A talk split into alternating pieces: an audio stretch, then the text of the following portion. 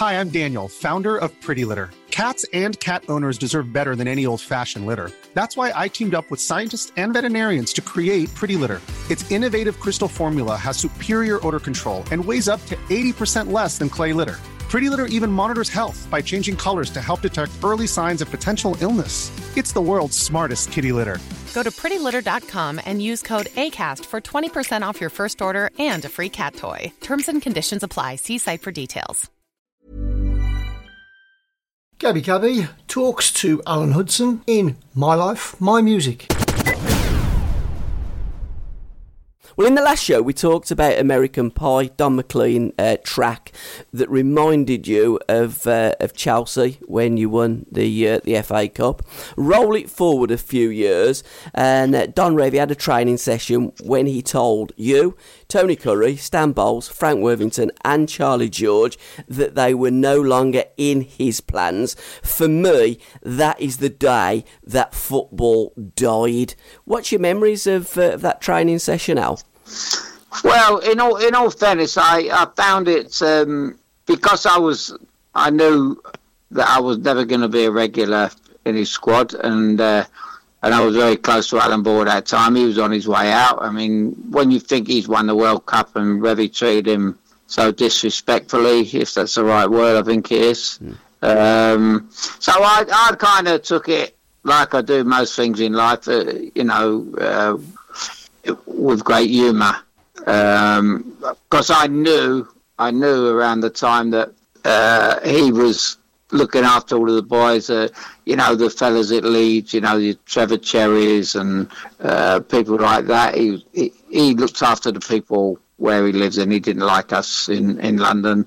And I knew, I knew that, you know, my head was just on the chopping block. It's just a matter of, you know, when he left me out the squad. Um, and I knew it was going to happen to Frank. I knew it was, uh, not so much Tony Currie because Tony Currie w- wasn't really, although he was a fantastic player, he wasn't really a, a rebel or a maverick or nothing like that. He was on the field but not off it. Yes. Uh, I, I, knew, I knew what was, I, we knew what was coming. In all fairness, Paul, you know, we we knew what was at the end of the, you know, you usually say a rainbow. It wasn't a rainbow with uh, Don Revie. It was, it was bleak, you know.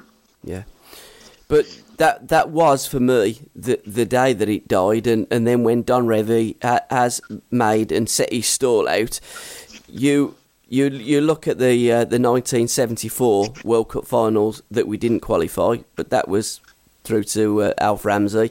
He then got the sack because we didn't, and and really Don Revie, in my opinion, had the greatest bunch of players to to work with. So that 1978 World Cup should have been an absolute shoe-in, and and it just went so so horribly wrong, didn't it?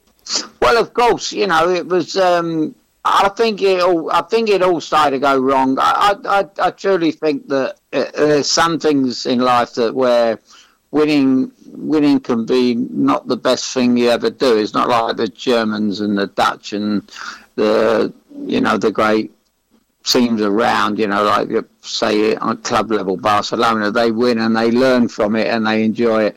Us winning the World Cup was not a great, wasn't a great triumph. It was, it actually put us back. You know, uh, when you're winning the World Cups without Jimmy Greaves and much inferior players, and the whole country went mad like they did the other day in the cricket. You know, everyone goes mad because we've won three World Cups in 50 odd years. You know, the whole country goes mad. We haven't got a lot, you know, we haven't got a lot to cheer about. And uh, I, I think that Alf, Alf winning the World Cup was a bad, bad moment because um, he, he really thought that everything he did was was right at that time. And um, I I was one of those people that took the backlash of, of, of them winning the World Cup and uh, what they do is they try they pick inferior players for you and think they're going to win it again. And they went. In all fairness, they played better in '70 in in Mexico than what they did in '66, mm. uh, with magnificent performances by the goalkeeper, magnificent performance from Bobby Moore, and the likes of Alan Ball. Um, I thought we were we were far better, and, and, we were away from home in, in the extreme heat. And what happened to Bobby Moore? You know, they, they locked him up, and none of the FA went to see him and all that. It was all just you know. But they, he, Al thought he could get away with all that because he because he won the World Cup. It's like the Aladdin's cave in it, but you don't you don't let it go to your head. And uh, my three year ban came after that, and I don't know why. I don't. I can't say whether it's personal or not, but he shouldn't be doing that. You know, it's, you know, it was um, really. I, I never had a. I never went in front of a um, a committee. I never had any say in it. I spoke to him on the phone, and he said, "If you don't turn up at the at the airport, London airport tomorrow, you'll take the consequences. And I mean, that was no way to treat a young player. Um, and I think that was part of him saying, "Look, do you know that I've just won the World Cup and you're just a 20 year old?" And I think I find that I wasn't stupid enough to to think who the hell you think you're talking to, you know, because um, they won the World Cup, and I don't think, apart from Alan Ball, that you know, Bobby Charlton was, I wouldn't say he was coming to the end, but I played against Bobby like two years later, and I played against him at the end of his career. But people like me and Tony Currie were coming through, and we should have been the future. And he didn't see that. He didn't see that. He just, I, I think it was in in in a nutshell, Paul. I think it went to his head, and mm. he thought he could get away with anything, you know. And then when uh, when Alf left, it was like literally was like sending in the clowns, wasn't it? And that's a that's a record from Frank Sinatra that um, that, that you really love. I mean, Frank is your favourite artist. What's the, what's the story behind that record, sending the Clowns"? Because that's what it appeared like to uh, to us fans. Well, yeah, I, I think it was when it was sending the clowns. I think I think not just my opinion, but everyone everybody you speak to, well, I mean, I spend a lot of time going about, in, uh, not working, but I, if I go to local, I go wherever I go, people pull me up and ask me what went wrong, and it was they can't even name the players that got in front of us. You know, they were so it was really a case of sending the clowns.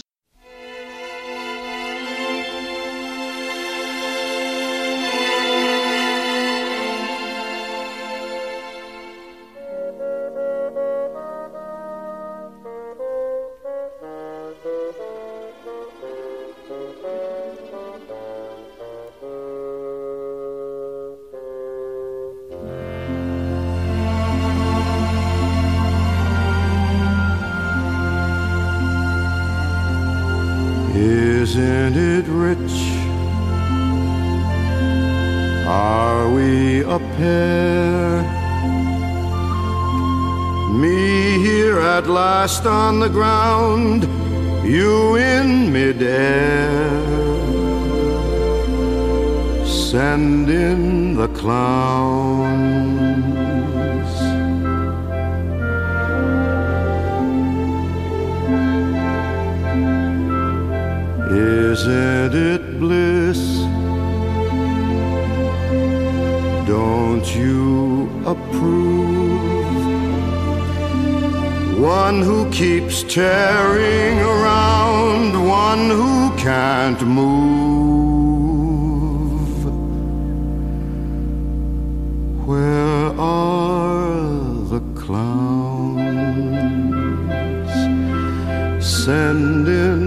clowns. Just when I'd stopped opening doors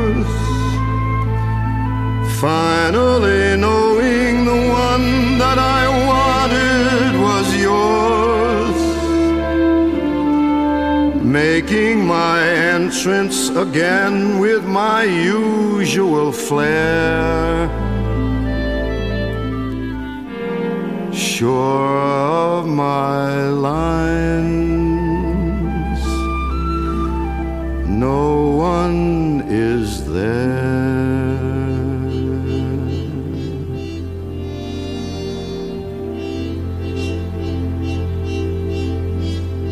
Don't you love a farce? My fault, I fear. I thought that you'd want what I want. Sorry, my dear. But where are the clowns? Send in the clowns. Don't bother, they're here.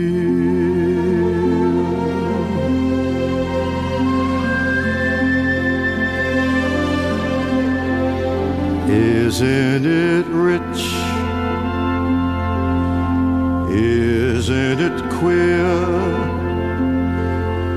Losing my timing this late in my career.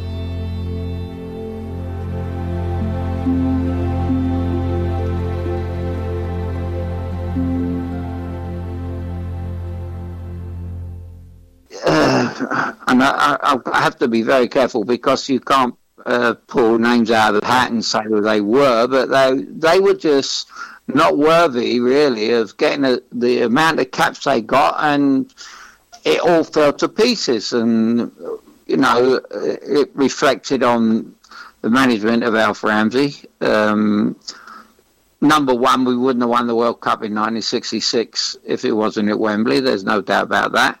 Uh, it's the only World Cup we've ever won. Um, and number two, uh, had we not won it in 1966, we would never have won a World Cup at all. And, he, and, and he picked a team that was, uh, as I say, that I could pick, apart from Bobby Moore, Bobby Charlton, Alan Ball, and the goalkeeper, I could pick a, a team in England at that time that would have beat them. Yeah. You know, we were, was, and if you look, Argentina won it when when um, Maradona won it on his own. They were a poor poor Argentinian team. There was a couple of poor teams won it, but I think we were one of the poorest teams that ever won the World Cup. Now, at a get together at uh, Wembley, uh, Wembley, an England training session, you you had a visit from uh, from John Denver the, uh, the the once, didn't you? And he was he was dressed up in American was it American football gear for a bit of a, a promo stunt.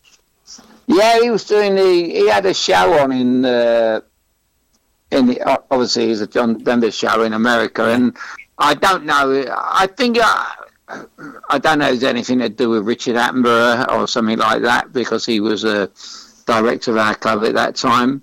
But for some reason, we went into training ground one day, and uh, he turned up with a, a crew, and we would. I mean, we didn't really take too much notice of it because we just thought we were just happy-go-lucky bunch, you know.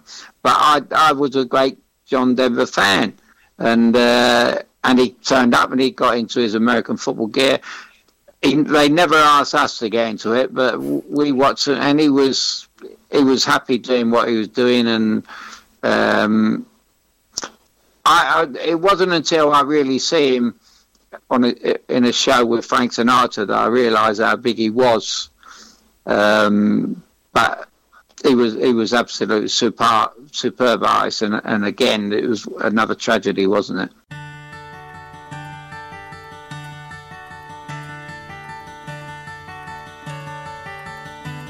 You fill up my senses like a night in a forest, like the mountains in springtime, like a walk in the rain, like a storm in the desert, like a sleepy blue ocean You fill up my senses. Come fill me again.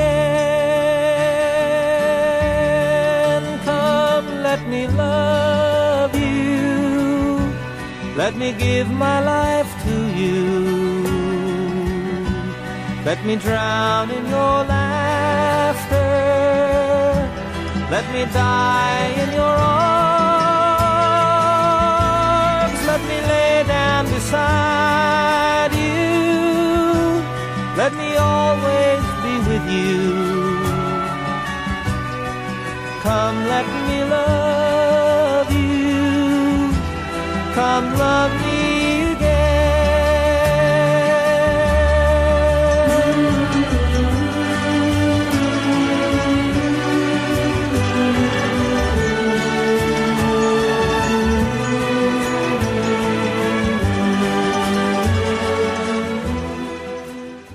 And was that at Chelsea then, Al, or was that with an England training session? No, that was a that was a Chelsea training ground. It, we, used to, we used to train at Mitcham, Yeah. And uh, we come in and, in all fairness, our Mitcham training ground, it wasn't uh, not many people would have passed a breathalyzer in, in them days. um, not many of our team, anyway. And uh, so everything was a bit of a, you know, who's this? And m- most of the lads didn't even know he was and all that. But he, he was terrific. He was. He, I met him. I can't remember. We didn't have a conversation or nothing like that. But uh, and we just see what he was doing. And I mean, in them days, in nineteen, just after the nineteen seventy, we won the cup and all that. And and he came down and. Um, if I was to ask 99% of our squad at that time, they would have known what uh, the NFL was. Yeah. You know, and it wasn't until I, I signed in Seattle that I realised how big the game was. But he come out padded up with all the American gear on, and they they they done this show from our Mitcham training ground. But um, as I say, if I'd have been a little bit older, I'd have loved to have, if he'd have hung around, to sit down with him and, and tell a different story to you.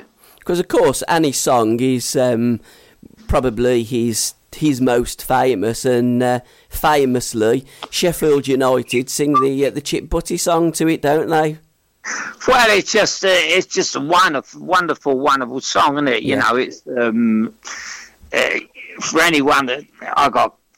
Um, one of my best friends in Stoke is married to a nanny, you know, but it's uh, it's a great anyone. And I married my second wife was Anne, Yeah. you know. But I, I never played it to her because um, she weren't really worthy of it, in all fairness. But, but um, no, it's a, it's a great song, and uh, he just had a marvelous voice as well, didn't he? Yeah. He he sang to great. As I say, when I see him get up with Sinatra, if Sinatra allows you to sing with him on stage, then you must be decent. But again, in them days, you, you did have John Denver. Barry Manilow was very prevalent on our TV screens as well. Uh, you got the uh, Morecambe and Wise show, and, and football players used to have cameo appearances in, in, in their shows because, as always, pop stars and, and entertainers all wanted to be footballers, and our footballers were the entertainers in the 70s, wasn't they?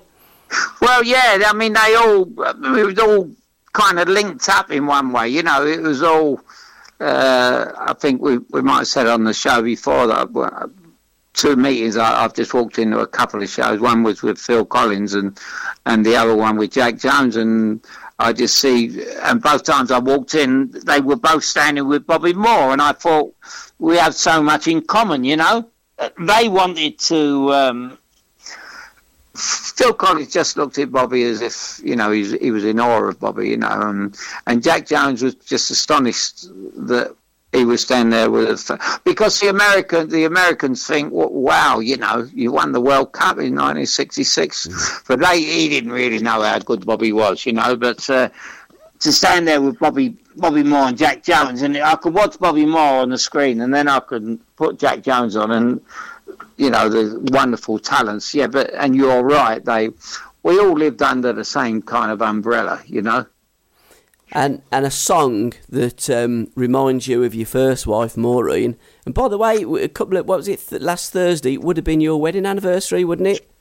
thank you Paul Yeah. I, I- we, we we actually spoke the I think it was the day before or the day after. I, I didn't really realise it at the time, but there was a post of, of your, your wedding up on one of the um, football sites, sixties and seventies football groups, and I did uh, I did send it you because Stuart said I hope Alan's okay with that because it, it is a bit of a personal picture, and I said well I, I will send it to Alan and make him aware of it, and I'm I'm sure he will be because we do talk about those those times on our show, uh, My Life, My Music, and the one song that does remind you of the first meeting with Maureen is uh, Frankie Valli song, uh, My Eyes Adored You.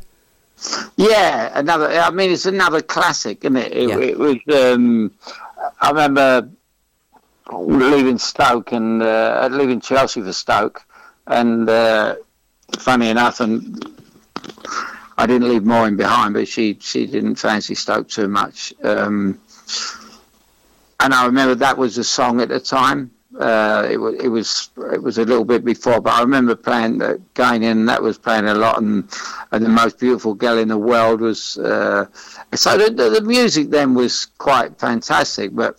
Frank, Frankie Valli's uh, version of um, of that song was just astonishing. I, you know, I always think, you know, if you who, who would you want to be if you if some people say who do you want to be if you're a footballer and uh, people have gone and seen the Jersey Boys and all that and I've seen the film. Frankie Valli was actually something else and it was the most beautiful song. And was, I mean you know me by now. I, I, I just love a great love song and that is a fantastic love song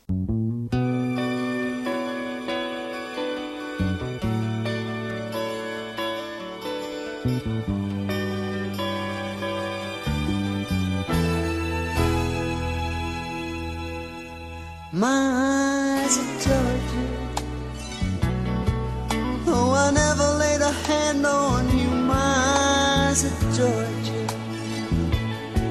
Like a million miles away from me, you couldn't see how I adored you. So close, so close, and yet so far. Carried your books from school, playing make believe you're married to me. You were fifth grade, I was sixth when we came to be. Walking home every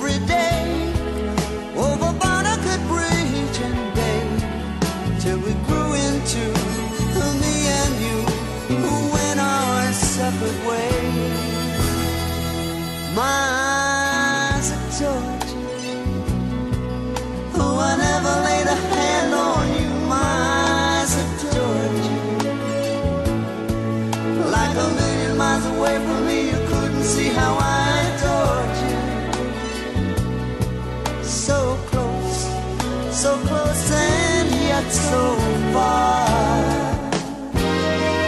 Headed for city lights, the ladder up to fortune and fame.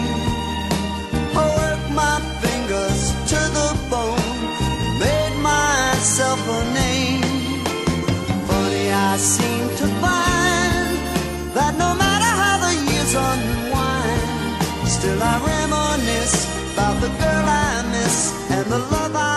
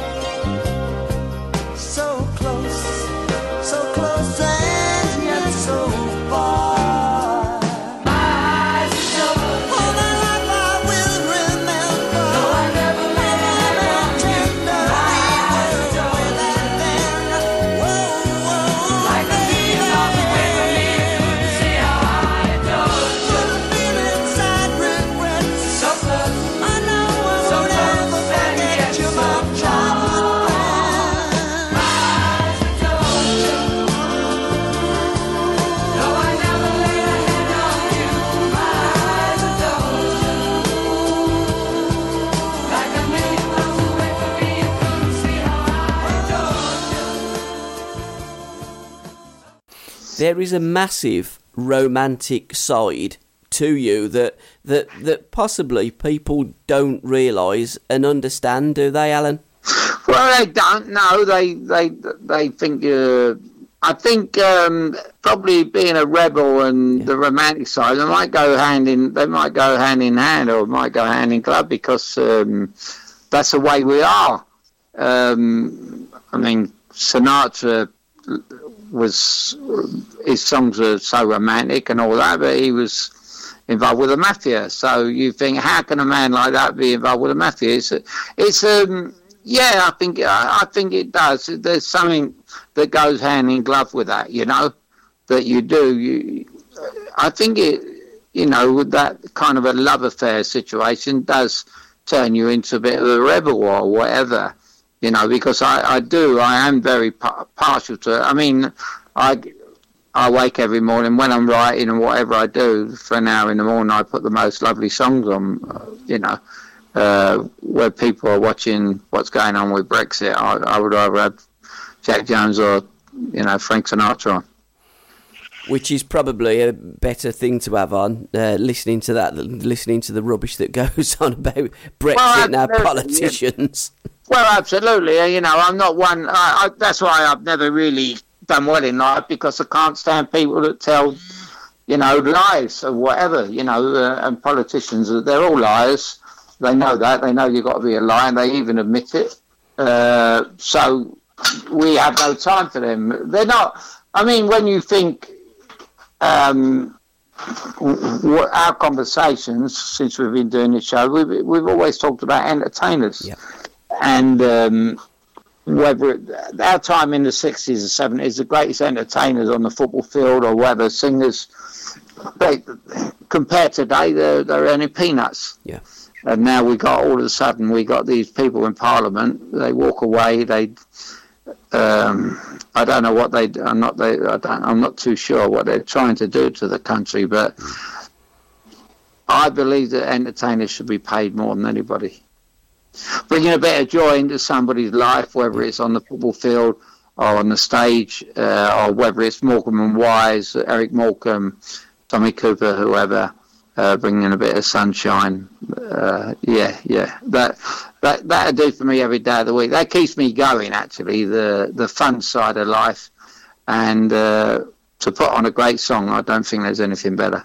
And also should have the image rights to your photographs and to YouTube um, bits and pieces that, that we see, um, because when you're a you're a player, you've had your time, but but people are still looking and researching and, and seeing what you guys used to do, and I think it's criminal that in in an age where football players are earning absolute fortunes these days, you you guys didn't, but you know you could earn a few quid from images, but you actually can't use them images unless you buy those that, that were taken by a third party with uh, without your uh, your your, uh, your say so. Yeah, yeah. No, you're bang on. Uh, I remember ten years ago, something like that. I had uh, my, my great friend in Stoke, uh, a fellow called Bob Williams, very, very talented, very talented. He comes from your neck of the woods, actually.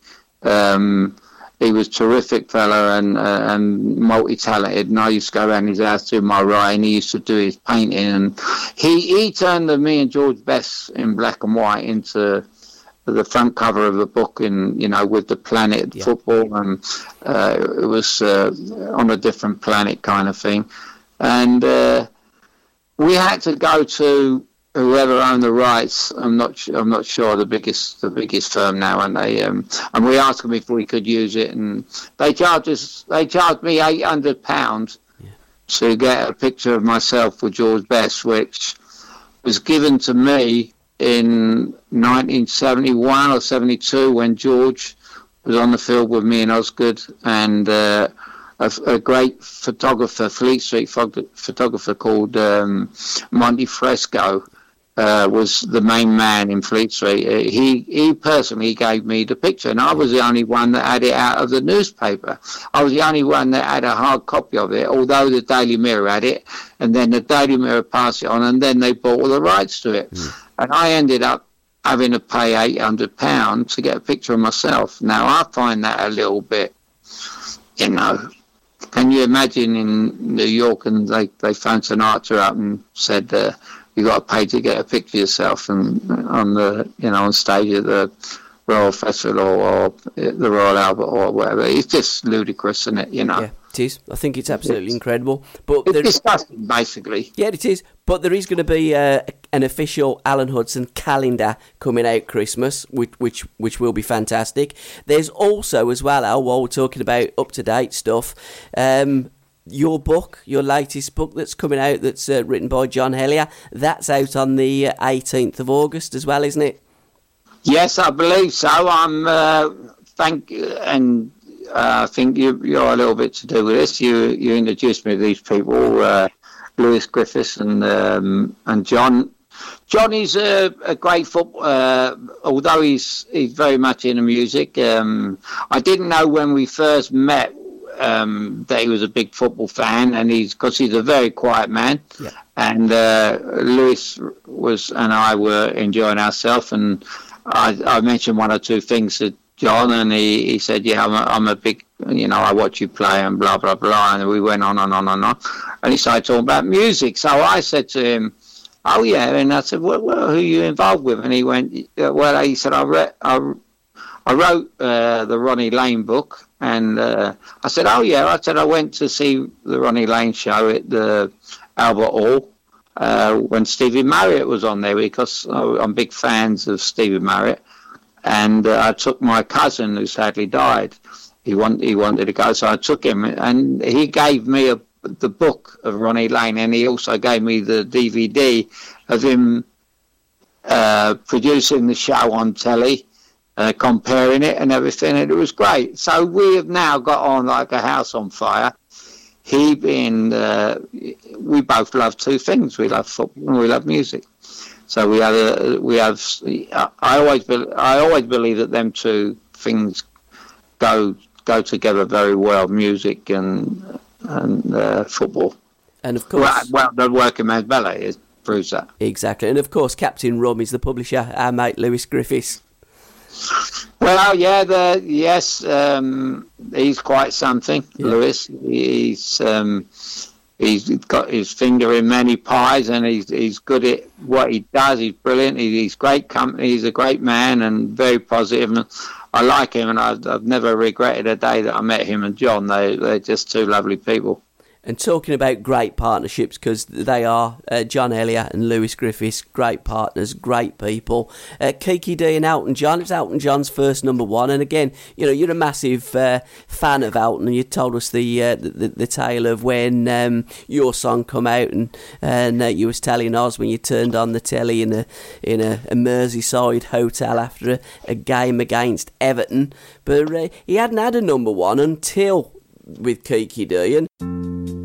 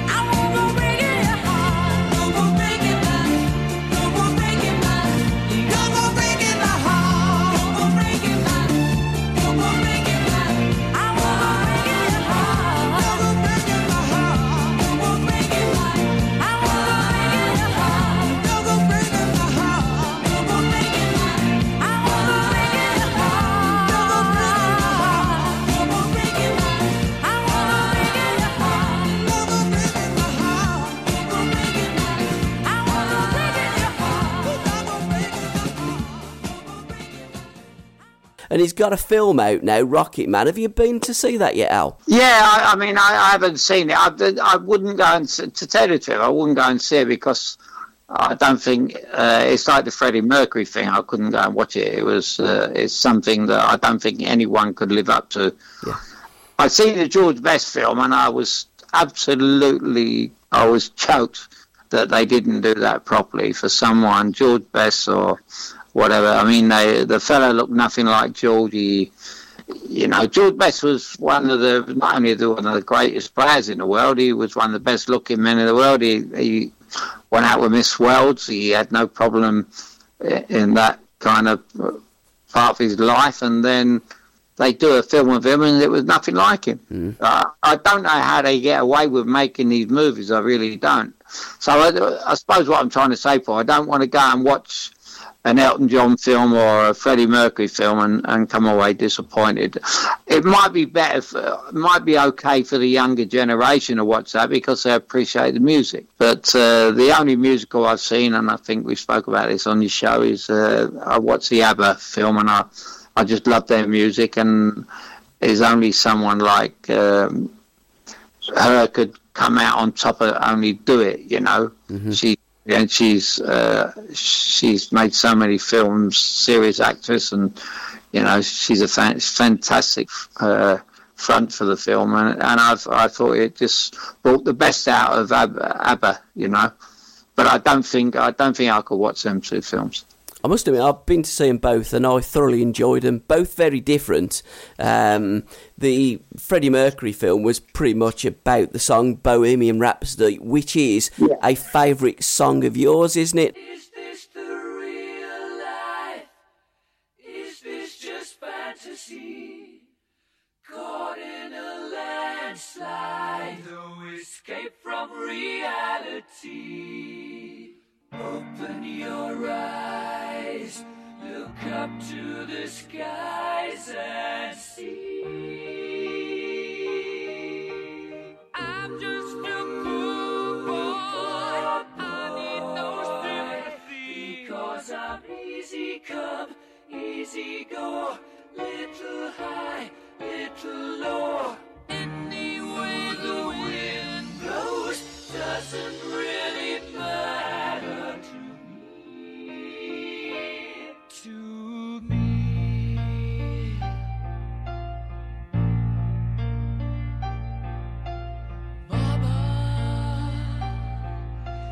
killed a man, put a gun against his head, pulled my trigger,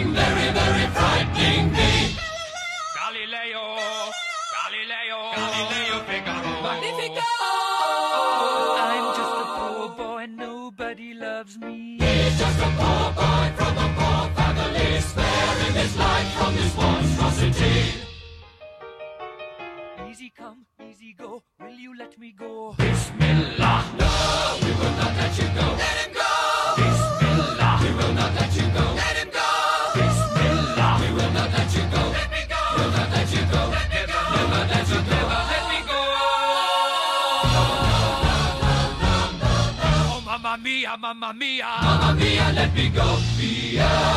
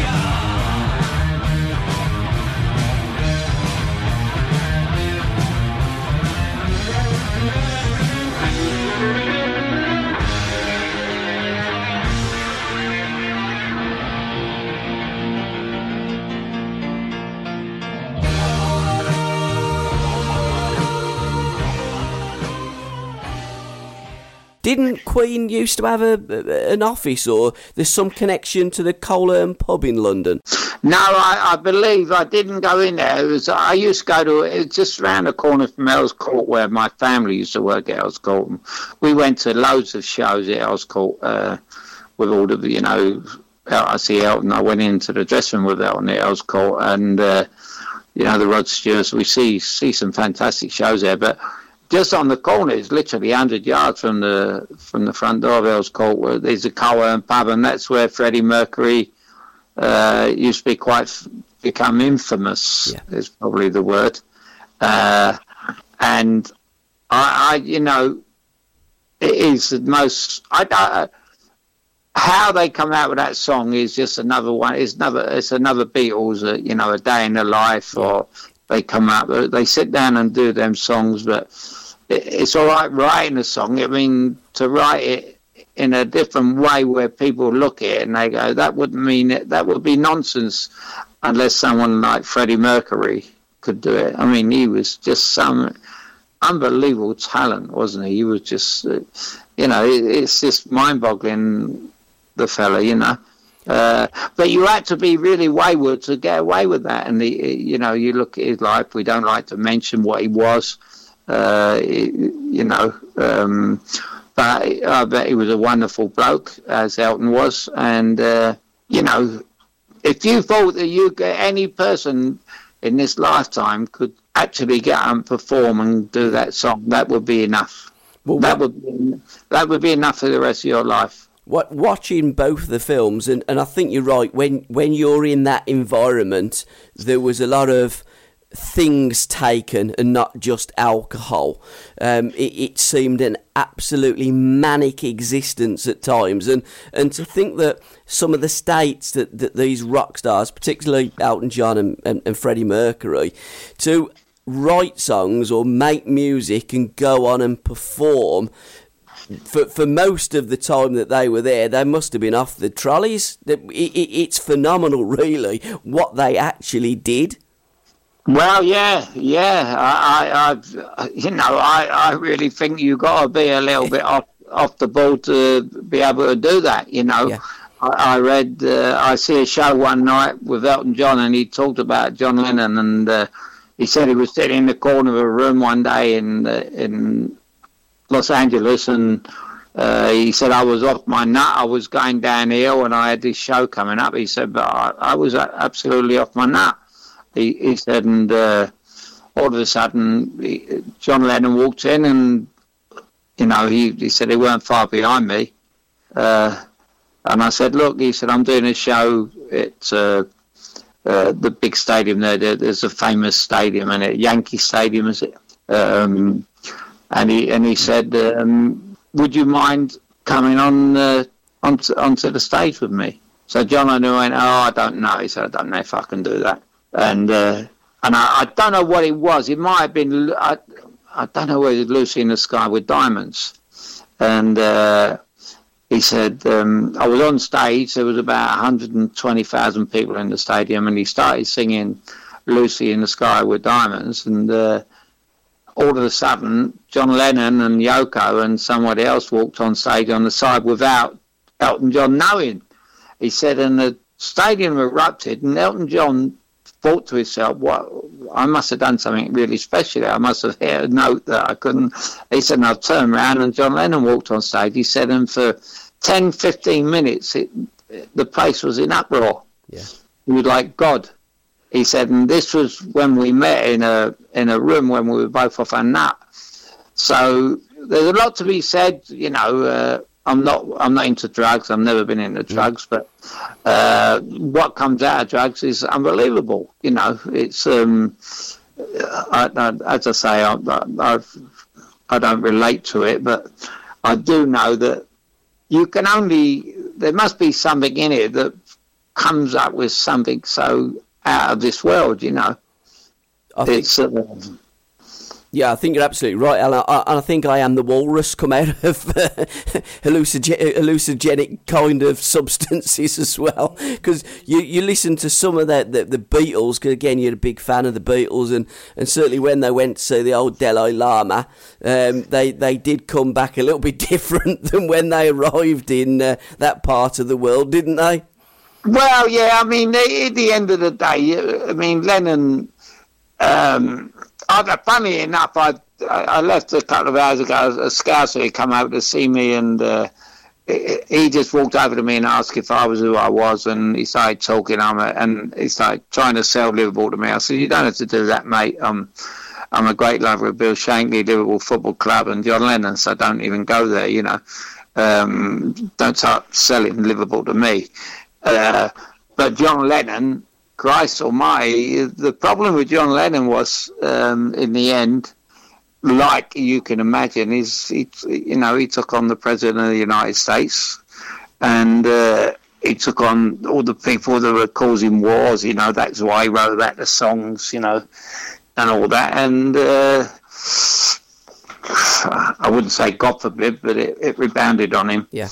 And uh, we all know that, uh, in my eyes, that Nixon, you know, had him done. He tried to deport him for trying to, you know, trying to stop the wars. And but Lennon, you know, and and the fella killed him, shot him, and he's never been seen. And uh, but that was John Lennon, you know. You know, the loving with Yoko, who's going to stay in bed for two or three days with the missus and let the press in and all that, you know. I don't know. So you've got to be off the wall, Yeah. basically, I mean, you? You know, you lose, you, you, he lost all touch of reality, you know. Uh, but that is genius. Yeah, That's is. a genius. That, that is a genius of it. Uh, and it is very, very sad because, uh, you know, um, I don't know for a fact, but all, all roads lead to that Nixon had him shot because he was trying, he just wanted the world to be a, the right place, you know, and that was, you know, Imagine and what everything else. Uh, that's what he. That, that that's what John Lennon was all about.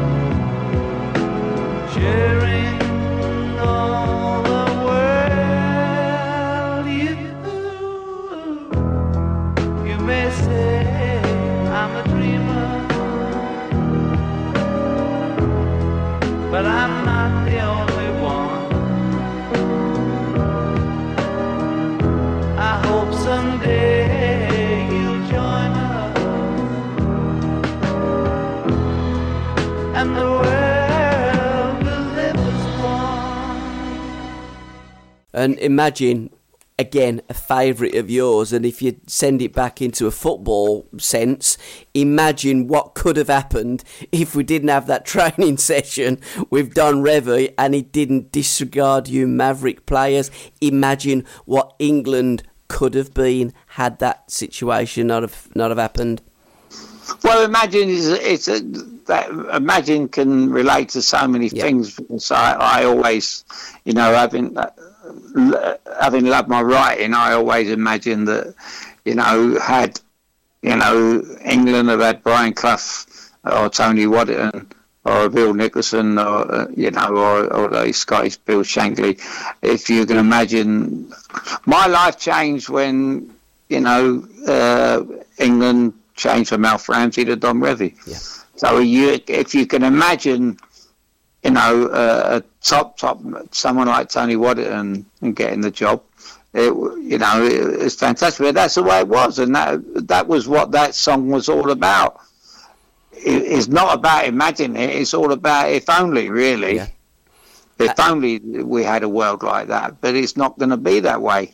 And uh, I had someone ask me again today, uh, "You got two cats, yeah?" I said, "Yeah." Well, they mean absolutely nothing to me because um, number one, who give them to me, and number two, uh, he give 'em- he give the two caps to me for the the wrong reasons.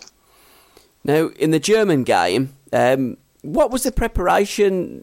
What was the what was the last thing that Don Revie said to you to G you up to take on the world champions? Because I'm guessing you and Bally didn't need any G'ing up because you're the two greatest central midfield players in, in the country, and uh, arguably your debut for England was the greatest debut that uh, any Englishman has seen uh, with a player wearing the Three Lions shirt. But what did Don Revie say to you? Them, them final words, them that inspirational team talk as you was going onto that Wembley turf. Well, I remember I remember that the night before when he when it come out that I never forget because me and Malcolm McDonald uh, he was playing for Arsenal I was playing for Stoke and he picked Malcolm he picked me and we were surrounded by uh, you know the Fleet Street gang and they I remember I'd done an in- interview and said at last I'm going to have the op- opportunity to show that I can play at this level and uh, I knew what it was all about I knew that he picked me for all the wrong reasons uh, and then when we got ready, I was I played on the Saturday for Stoke, and I played really well again. I was really in great form, and uh, as as we were ready to walk out the door, I, all I was thinking about was I'm I'm going to prove tonight that that I can play at this level. I did I couldn't wait to get against Franz Beckenbauer, a great hero of mine.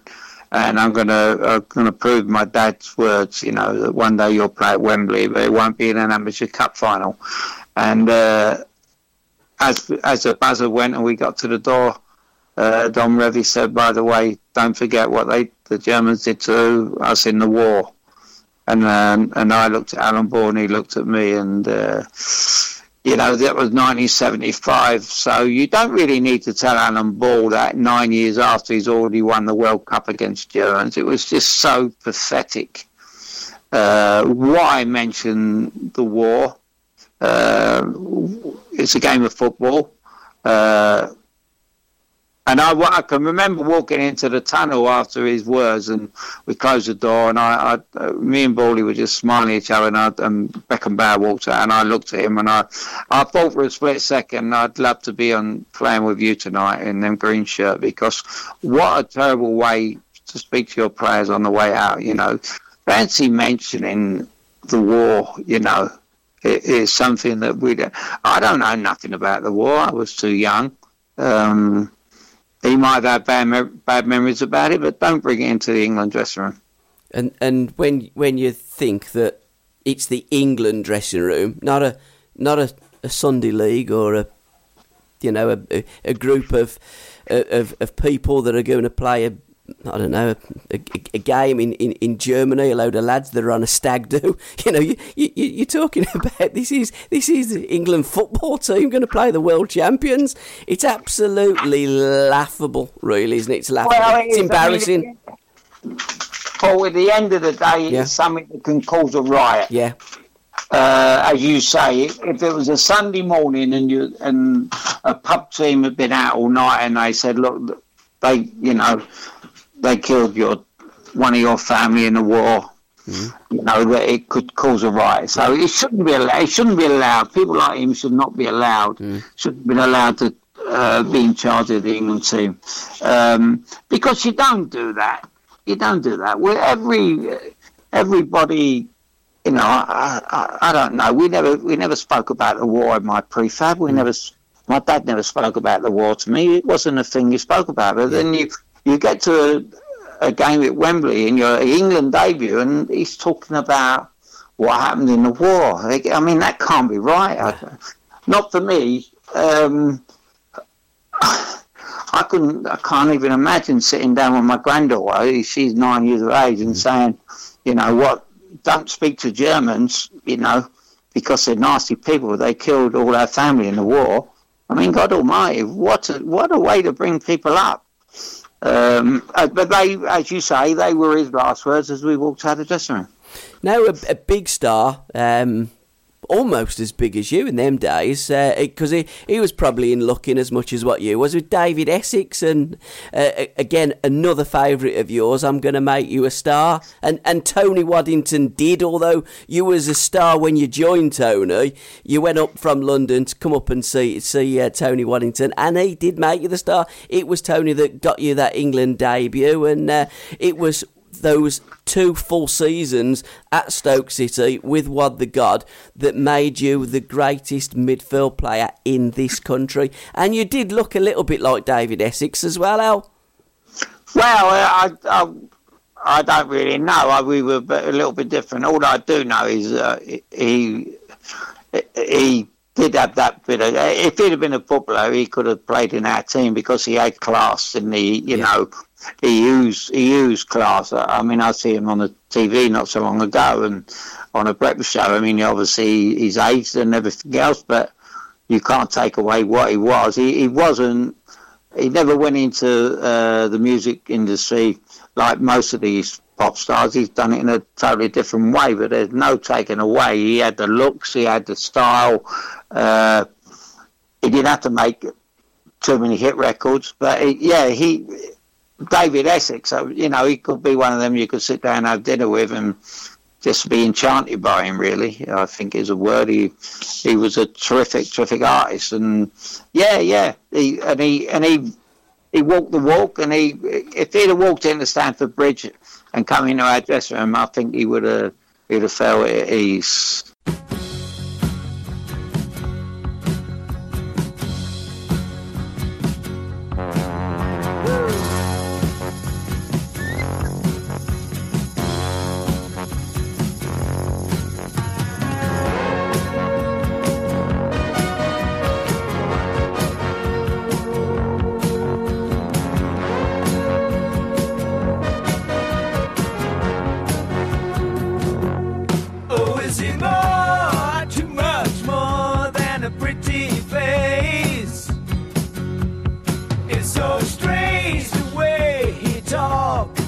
A disgrace.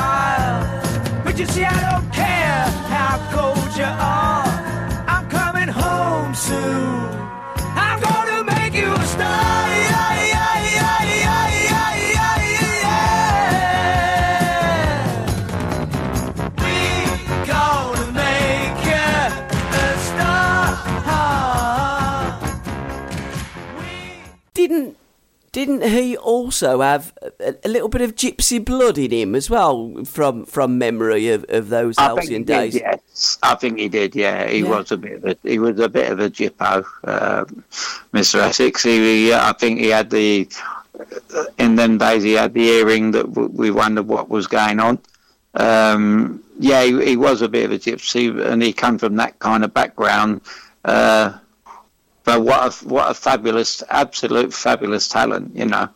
Um, and and the songs you're talking about were fantastic.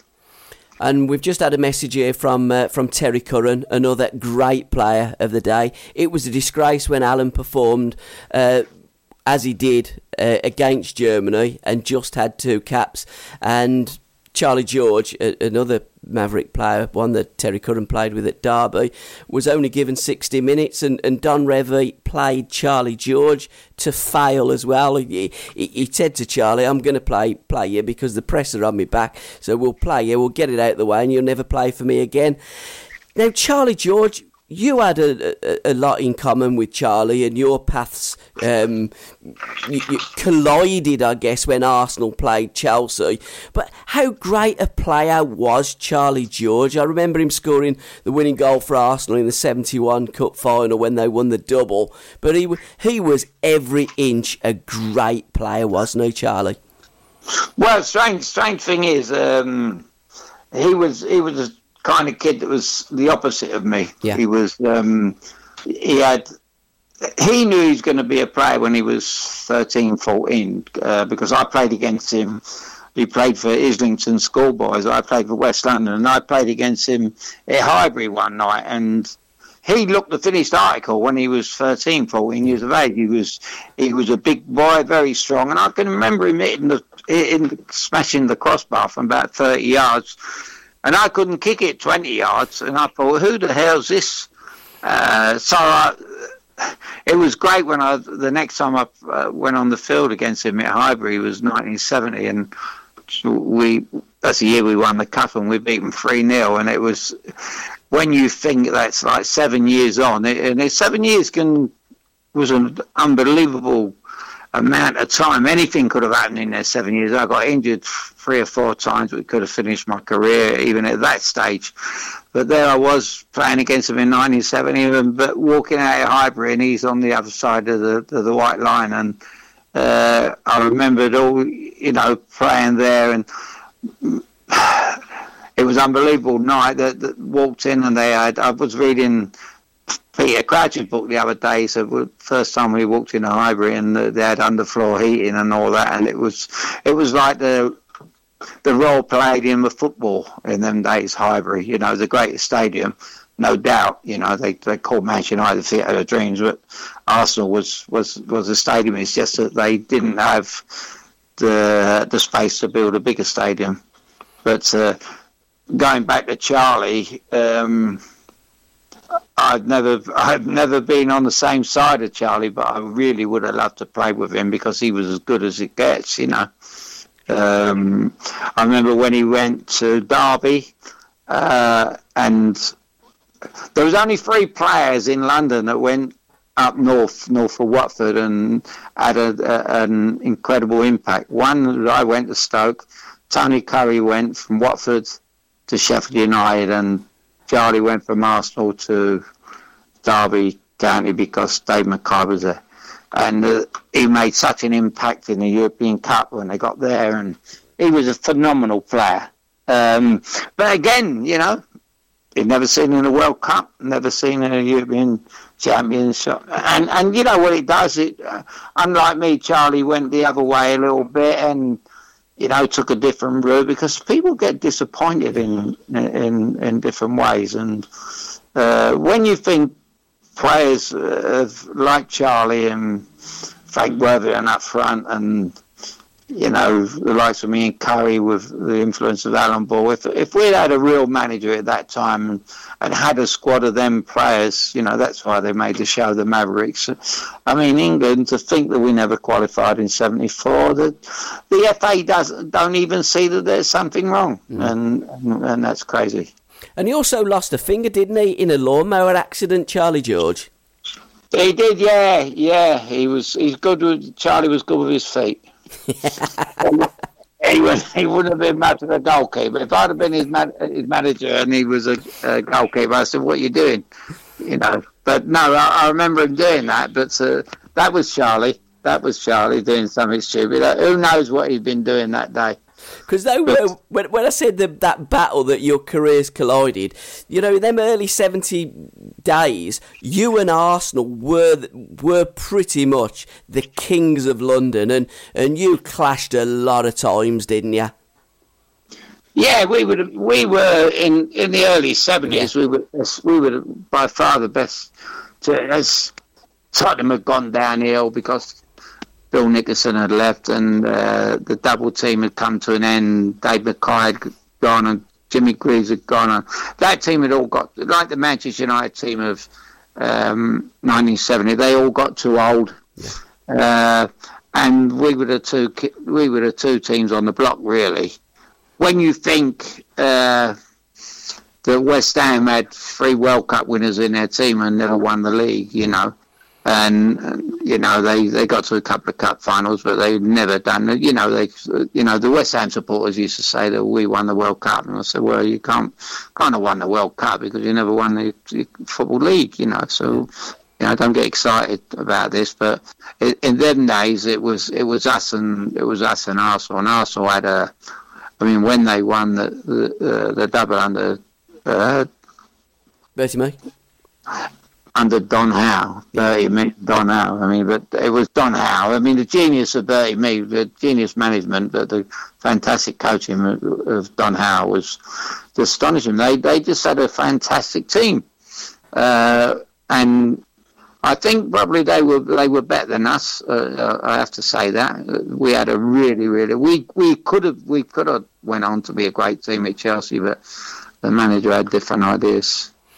And and again, that's the essence of it, it, it's getting the right manager to, to to identify the players, pick the players, and get the maximum out of the players. Tony Waddington done that w- with you, but ra- rarely other managers did, and certainly in particular uh, Terry Neill when you went up to Arsenal. You you had a lot of run-ins with Terry, and and and, pretty much that that saw the end of your career in England, and and seen you bugger off over to Seattle and.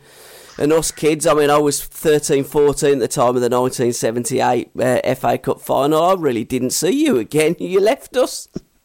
Well, yeah, you you know, it's something out of your. It's really when when you pick up the paper today and you see what players are earning, and you know, you got to remember, Paul, there was Yeah. no agents then, and no one to. I mean, we were all right. Basically, we were all right. We were at home. I, I say that, and I've said in one of my books, uh, uh, the, the most comfortable I've ever been is a, with a ball at my feet in the middle of the football stadium with 50, 16,000 people. I mean, I've never been more comfortable. But off the field, you know, we, we had a problem Yeah. because we were dealing with people that were trying to change us when we didn't need changing, you know. We, we, we, I mean, if we'd have been Dutch or German or Spanish, uh, I think we'd, we'd have had a far superior life, you know. And you did, although you only got the two England caps, you did have a conversation. Again, it, it was it was almost like Carry On England in the seventies. You could have writ, you could have wrote a comedy script around the management, and, and it literally, I mean, it was like sending in the clowns. Because when when Ron Greenwood had the uh, the job, he phoned you up while you was in the pub one night. One of the players had pulled out and wanted to see if you you were all right to play against Brazil in a couple of days' time, didn't he? Well, that's right. I mean, I, I mean, I wasn't. I was having a bad time at Arsenal, and um, I can remember. I, uh, you know, I, I wouldn't say I wasn't good enough to get in the Arsenal team. I was just about good enough, but um, I wasn't nowhere near the form that I was at Stoke, and I, I felt I, I just weren't fit, you know. And, all of a sudden, I was in, in the pub on a Sunday night, and I'd played for Arsenal on the. I, I know uh, we played at Liverpool. I never forget we played at Liverpool in the League Cup semi-final. It was the same year as we we reached. So it must have been '78, and we got knocked out by Liverpool. We should have actually knocked them out. We we were the better side, and. Um, Ron Greenwood was on the bus with us coming home, and I, I, I wondered what he was doing there. And then um, a few, I don't know, I couldn't tell you how long later, but I, I was in a pub on a Sunday night in my local pub. There's a lovely pub in uh, where Mourinho's got a house now. Uh, they got all the flash houses around there, and. Uh, and the phone rang, and I was called over, and it was him on the phone. And he said, "Alan, I thought someone was trying to take the Mickey out of me, and I, I, I had a go at him. You know, I said, "Excuse me, mate, don't do this to me." And it, it ended up that it was him, and uh, and he said, "You turn up tomorrow, and you'll be playing against Brazil." And I went, "I don't think so." I said because number one, you you know, you never picked me in the first place, and number two, uh, you know, it's Sunday night. Somebody's turned up this morning and they're not fit, and you, you want me to be a replacement. But I did show him the greatest respect by telling him that uh, I had the greatest respect for him. But uh, no, no, it's uh, I weren't going to be a, a stand-in. Plus the fact I was not stupid enough to know that I wasn't playing well enough to play against Brazil. It, had it been in 1975 when I played against the Germans, I might have had a different frame of mind and said, "Yeah, I'll be there," you know. But uh, I wasn't. I wasn't happy, you know. But fair play to him. You know, the saddest thing, Paul, was uh, some years later. I went to West Ham when I was going over to see Harry Redknapp, and uh, I walked in one day and Ron Green was standing there, and I went to explain to him the situation, and uh, uh, he wasn't very well. Yeah. He, he was he had dementia or something, or something along them lines, and it was quite sad. So I'd like to have told him the reason why, you know. Uh, but that was that, and but these things happen, don't they? You know, the, you know, uh, you know, they're they're the kind of things that happen that couldn't happen today. No. You know, It No. couldn't couldn't happen today, you know. It, but, but but again, it's incredible because what, what you would see then in the paper is Alan Hudson turned down England, and you didn't. It's like what what people and what fans see that's written in the press, generally speaking, isn't what's happened in reality. And I suppose we're getting a little bit of that now with Gareth Bale. It's clear that Real Madrid want Gareth Bale out, so they're trying to blacken his name. They're trying everything to get rid of him, and people pick it up and actually believe the rubbish that's written. It's it's, it's incredible. Well, it's a it, it's a different age. It's um, Yeah. I think what I think what happens today is uh, they got a, a different, completely, obviously, completely different mentality because in in in our day, if somebody started, you know, doing what the things we just been talking about, we were actually struggling, you know, to pay our mortgage. Yeah. Now we're talking uh, that. Oh, I wrote something today about the Chinese are offering him a million pound a week. Yeah. Now, come on, it's uh, that's like the whole of uh, say the first division of all these great players that you and I have been talking about. Yeah. It's like ten years of their week's wages, a hundred million pound a week. So you know, how do we know what goes through Gareth Bale's head? I don't know. I, I met him once and I didn't really particularly like him. I think he was he was. Um, I'll, I'll email you something later on what happened, but um, I, I didn't particularly like him. I think he was so caught up in all the hype and all that. Well, we never got caught up in the hype. I, I never got caught up in the hype. It didn't, didn't bother me. Or the only thing that bothered me when I was a record signing in was for I mean, quarter of a million pound, not talking about a week or a million pound a week, quarter of a million pound transfer fee. The only thing that bothered me was, you know, trying to justify that for, for the man that bought me. And uh, that was that was what I did. and uh, thankfully. But isn't it mad? And and, and again, in, in that, that glorious decade, I always say it was the halcyon days of the golden decade of football, which was the 70s. But in, in February of, of that year, 1979, uh, Trevor left Birmingham to go and uh, play for Nottingham Forest. I've got to say, I think if Terry Curran would have stayed fit at Nottingham Forest um, and, and didn't leave and go to Derby, I don't think Cloughy would have ever signed Trevor Francis because he loved Terry, but he just had a really, really bad injury like he did uh, when he went to play at Everton in the 80s. But you look at that in 79, it was the first million pound player. Today or, or, or tomorrow or, or when it may be, Gareth Bale might be the first one million pound a week player. I think football has actually eaten itself through pure greed.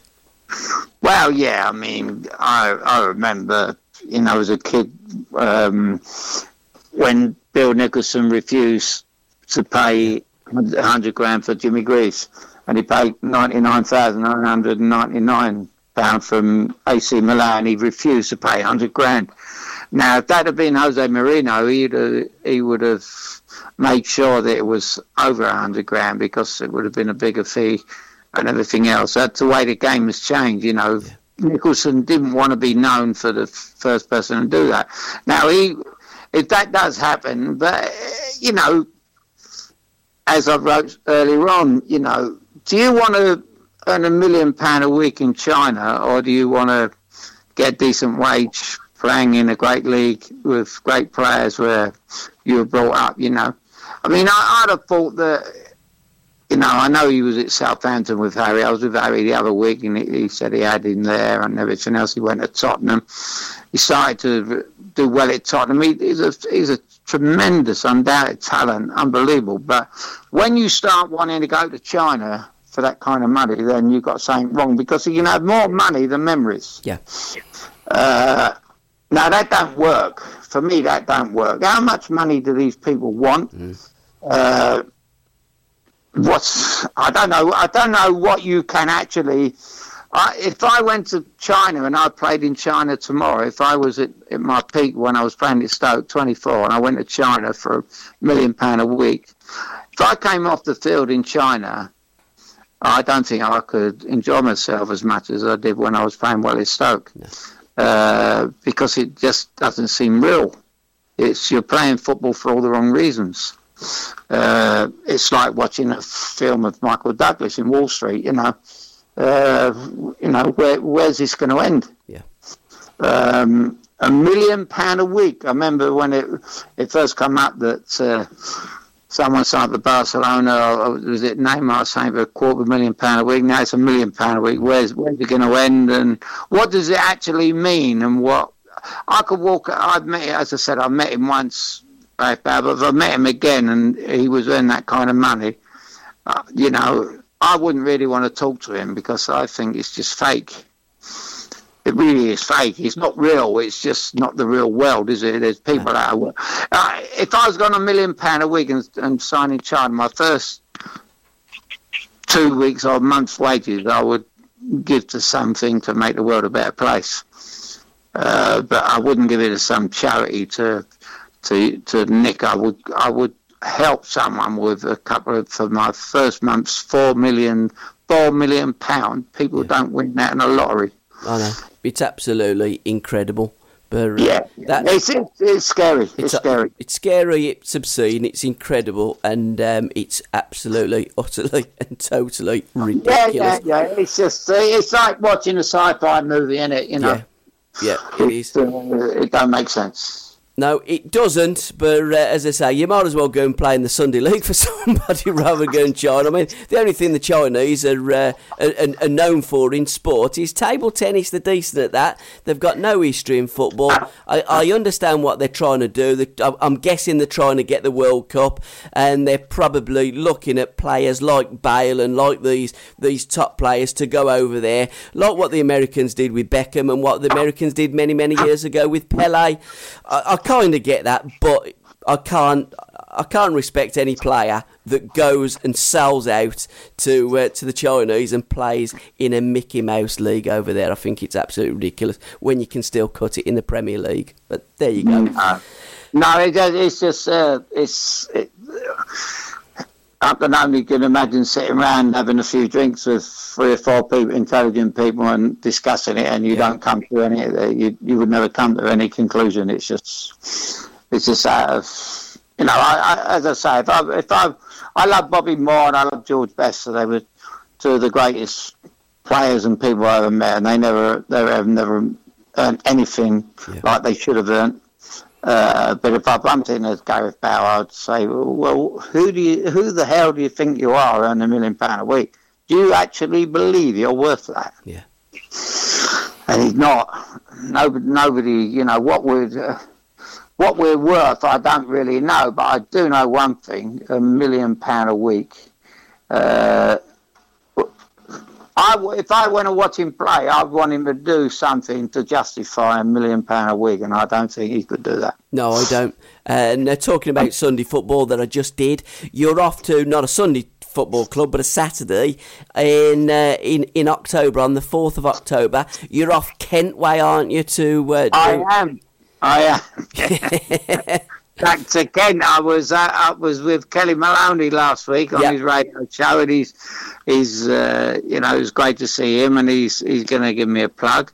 Don't ask me the name of the place where I'm going because it's, it's slipped my mind. But uh, yeah, I'm I'm down in Kent. It's um uh, it's for a great cause, and I look I look forward to going down that part of the world. Then I'm going to see Gillingham play the following day, and I would imagine if I, they let me go in the dressing room, I'd ask all them players what they'd like if they would like to earn a million pound a week.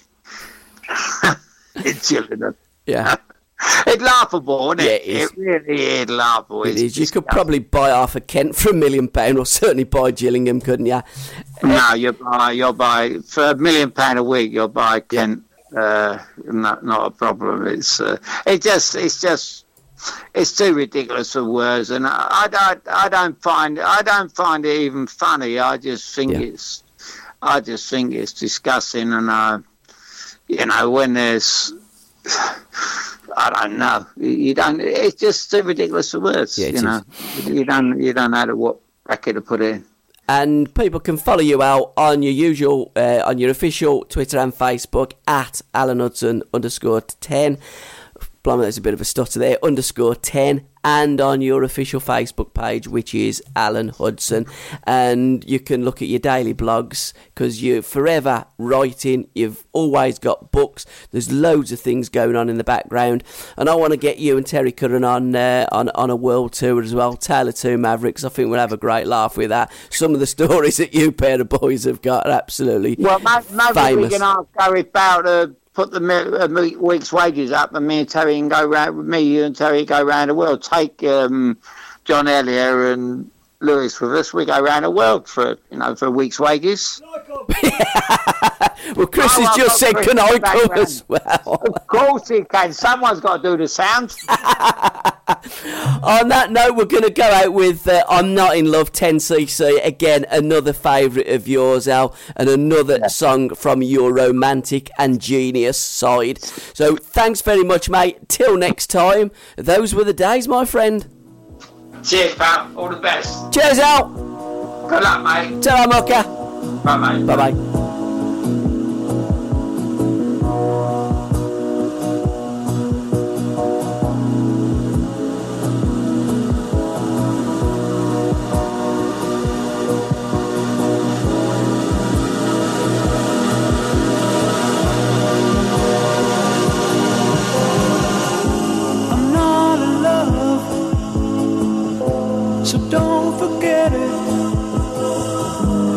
Just a silly phase I'm going through.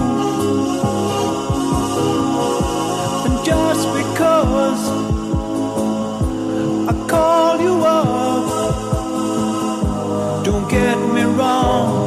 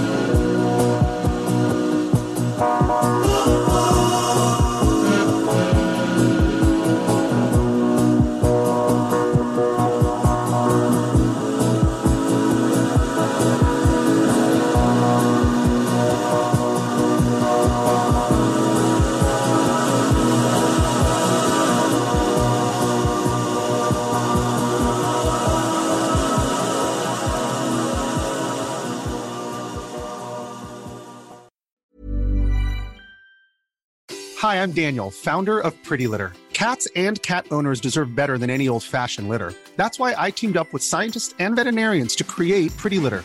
Its innovative crystal formula has superior odor control and weighs up to 80% less than clay litter. Pretty Litter even monitors health by changing colors to help detect early signs of potential illness. It's the world's smartest kitty litter. Go to prettylitter.com and use code ACAST for 20% off your first order and a free cat toy. Terms and conditions apply. See site for details.